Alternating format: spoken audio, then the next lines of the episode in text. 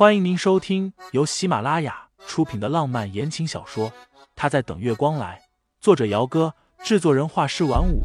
感兴趣的听众老爷们，赏个三连，点亮我的关注，点亮你的夜空。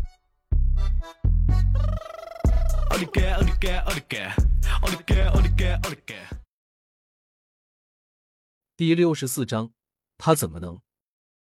那些杂七杂八的心绪积压在心里。直到盛思景冷声冷气的说了一句：“是不是在你眼里，只要手指头没有被切断下来，就叫没事？”之后爆发了。是啊，就算手真的断了，和你也没有什么关系。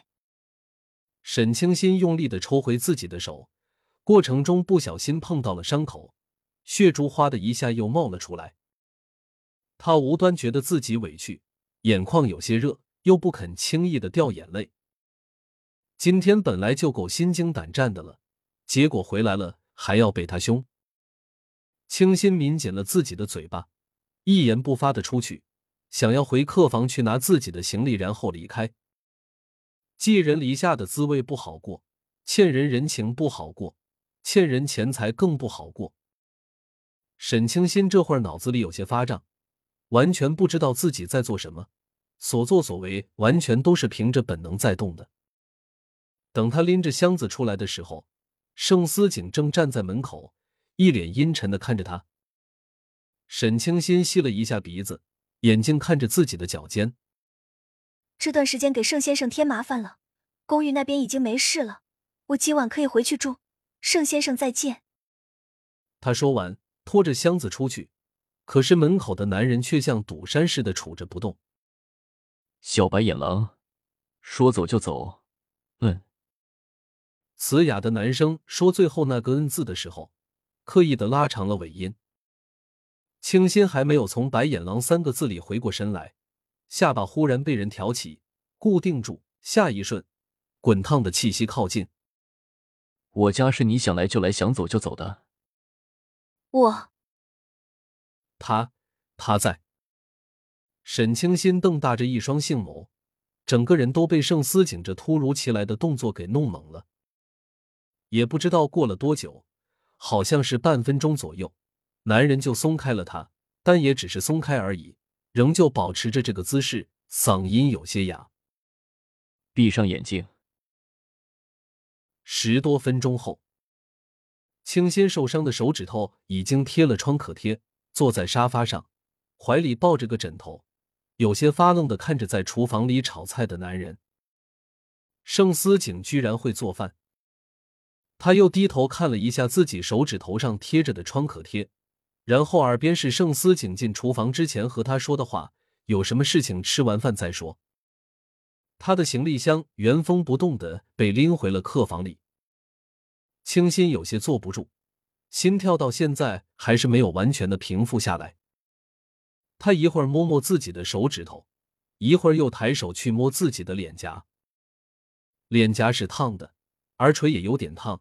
就连唇瓣，他就算不照镜子也能感觉得到，应该是有点红肿了。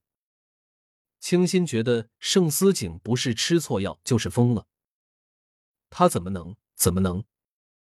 哦，还有，最后亲完之后，人家还很淡定的看着他，说：“你吻技太差了，以后要勤加练习。”清新当时就气得你了好半天，心里咆哮着。谁没事会去练习这种事情啊？而且嫌他吻技差，有本事就不要亲他。真是的，占完了便宜还要嫌这个便宜占的不满意。没一会儿，盛思景端着炒好的菜出来，冲着沙发上的女人喊了一声：“吃饭。”清新不情不愿的放下抱枕，挪到了餐厅里。盛思景晚餐煎了牛排。把买回来的虾仁炒了，还炒了一个青菜，卖相看起来比清新昨晚做的好看多了。清新在心里啧了一声，觉得这人就是在深藏不露。明明自己会做饭，还非要让他这个半吊子厨艺的人来献丑。盛思景盛了一碗米饭给他，吃完饭一会儿有很重要的事情跟你说。什么事啊？清新端着碗。下意识的抬头去看对面的男人。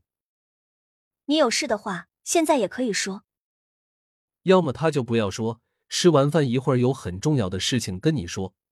这句话，要么有什么话就等吃完饭再说。现在说一半留一半的，谁还有心情吃饭啊？